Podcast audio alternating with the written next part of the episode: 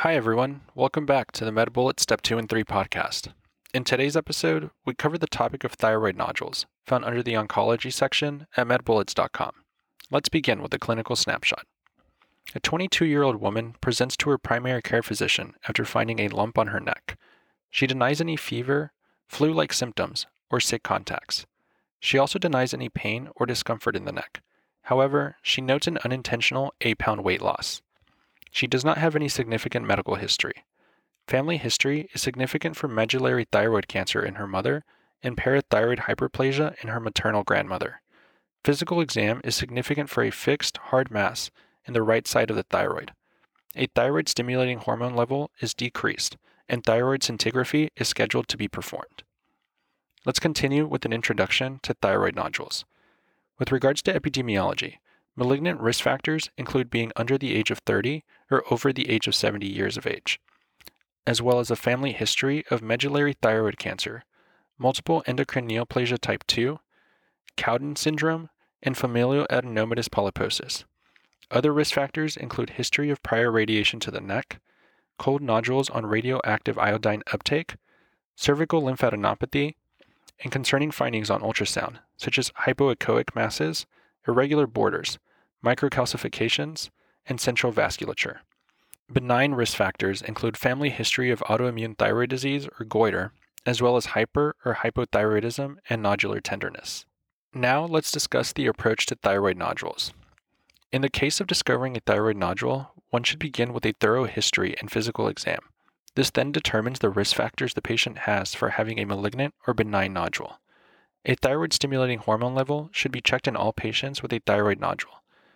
If the TSH is low, one should perform a thyroid scintigraphy, also known as radioactive iodine uptake test.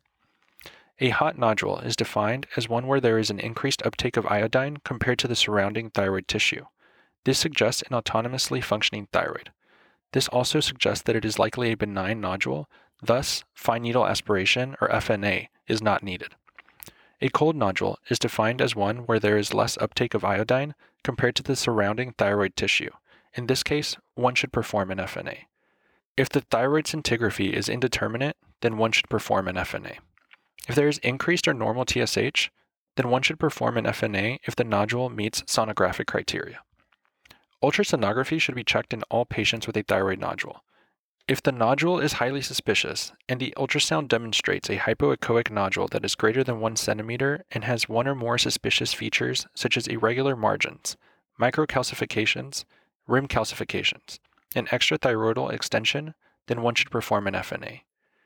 If there is intermediate suspicion of the nodule and the ultrasound demonstrates a hypoechoic nodule that is greater than 1 cm with smooth margins, then one should perform an FNA. If there is low suspicion, but the ultrasound demonstrates an isoechoic or hyperechoic solid nodule, or a partially cystic nodule that has eccentric solid areas and is greater than 1.5 centimeters, then one should perform an FNA. Now let's discuss the management of different FNA findings.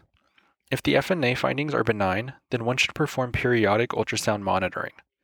If the FNA findings are indeterminate, then one should repeat FNA in 2 to 3 months. If the FNA findings are suspicious for malignancy, then one should perform a thyroidectomy.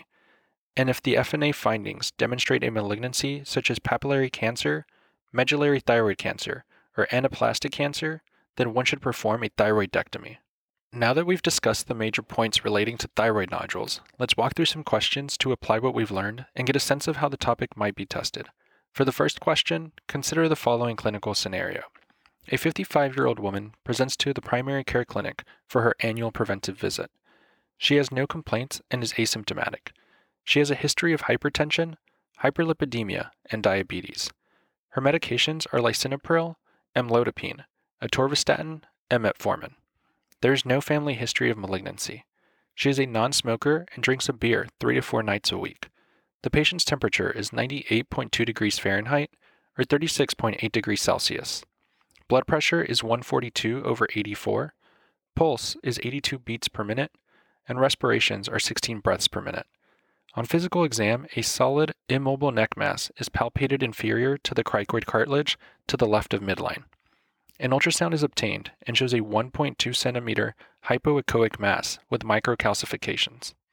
Serum thyroid stimulating hormone is 7.2 microunits per milliliter. What is the most appropriate next step in management? And the answer choices are: Choice 1, fine needle aspiration. Choice 2, propylthiouracil. Choice 3, radioiodine ablation. Choice 4, surgical removal of the mass. Or choice 5, thyroid scintigraphy.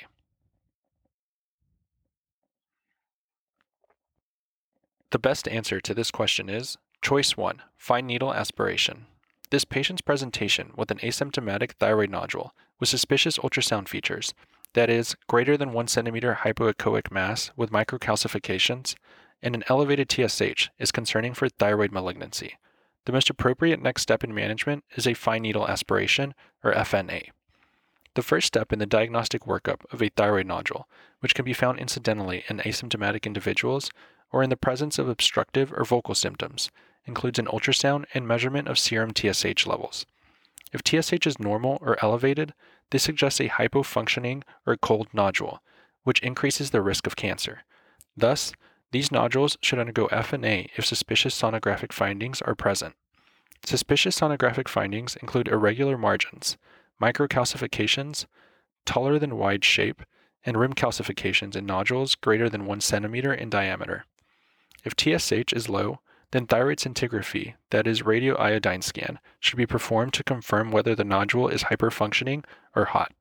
Hyperfunctioning nodules are rarely cancerous, so these patients can avoid FNA.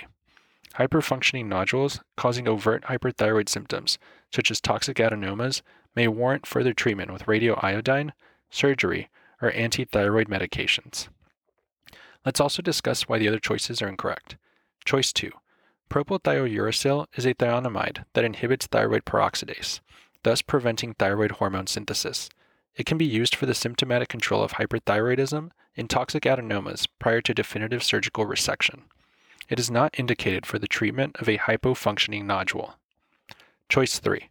Radioiodine ablation can be used in the treatment of a toxic adenoma, which would take up the radioactive iodine. It is not indicated for the treatment of a hypofunctioning nodule, which would not exhibit radioiodine uptake. Choice 4. Surgical removal of the mass is a treatment option for a malignant thyroid nodule. Although a hypofunctioning nodule is more likely to be malignant, an FNA must be performed first to confirm the diagnosis. Choice 5. Thyroid scintigraphy is used for thyroid nodules with low TSH, which increases the probability of a hyperfunctioning nodule. Confirmation of a hyperfunctioning nodule can help prevent further invasive diagnostic workup because hyperfunctioning nodules are unlikely to be malignant. Thyroid scintigraphy would not be appropriate in this patient with an elevated TSH. Finally, a bullet summary. The next step in management for a thyroid nodule with suspicious sonographic features and an elevated TSH is fine needle aspiration. For the second question, consider the following clinical scenario. A 45-year-old woman presents to your clinic for a lump on her neck. She first noticed the lump 2 weeks ago and does not think it has grown since then. The patient denies any dysphagia, palpitations, tremors, hair or nail changes, or heat intolerance. She has a history of type 1 diabetes, for which she takes insulin. The patient's temperature is 98.8 degrees Fahrenheit or 37.1 degrees Celsius. Blood pressure is 128/76, pulse is 80 beats per minute and regular, and respirations are 16 breaths per minute. Physical exam reveals an anxious-looking woman without tremors, peripheral edema, or lid lag. Cardiac auscultation is unremarkable. There is a palpable 1 cm mass at the base of her neck slightly to the left of midline. What is the most appropriate next step in management? And the answer choices are: Choice 1, excisional biopsy. Choice 2, fine needle aspiration. Choice 3, reassurance and observation. Choice 4, thyroid scintigraphy. Or choice 5, thyroid stimulating hormone and ultrasound.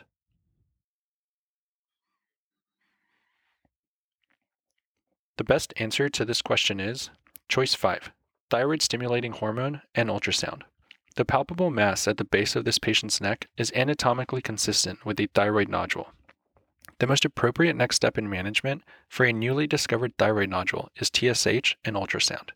A normal or high TSH is indicative of a cold or non-functional nodule which carries a higher risk for malignancy and requires fine needle aspiration or FNA if sonographic criteria are met.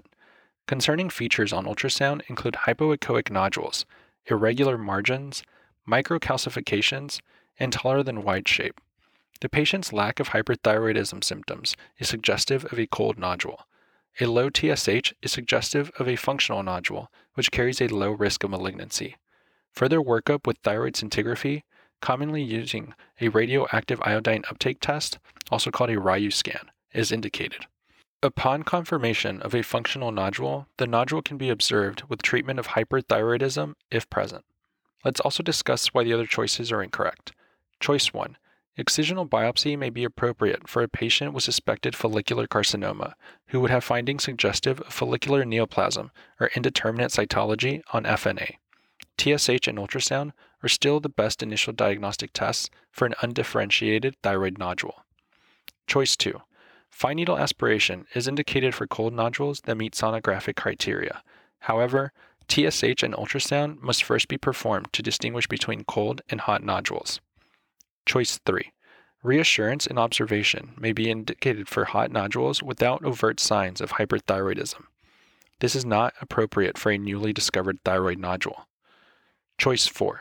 Thyroid scintigraphy is performed for thyroid nodules in the setting of a low TSH.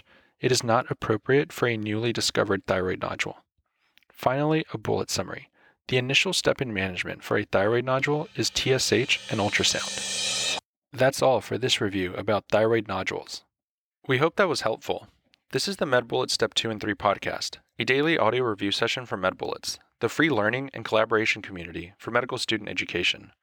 As a reminder, you can follow along with these podcast episodes by reviewing the topics directly on medbullets.com. You can listen to these episodes on the MedBullets website or phone app while reading through the topic. If the MedBullets podcast has been valuable to you, we'd be thrilled if you considered leaving us a 5-star rating and writing us a review on Apple Podcasts. It will help us spread the word and increase our discoverability tremendously. Thanks for tuning in. We'll see you all tomorrow, right here on the MedBullets Step 2 and 3 podcast.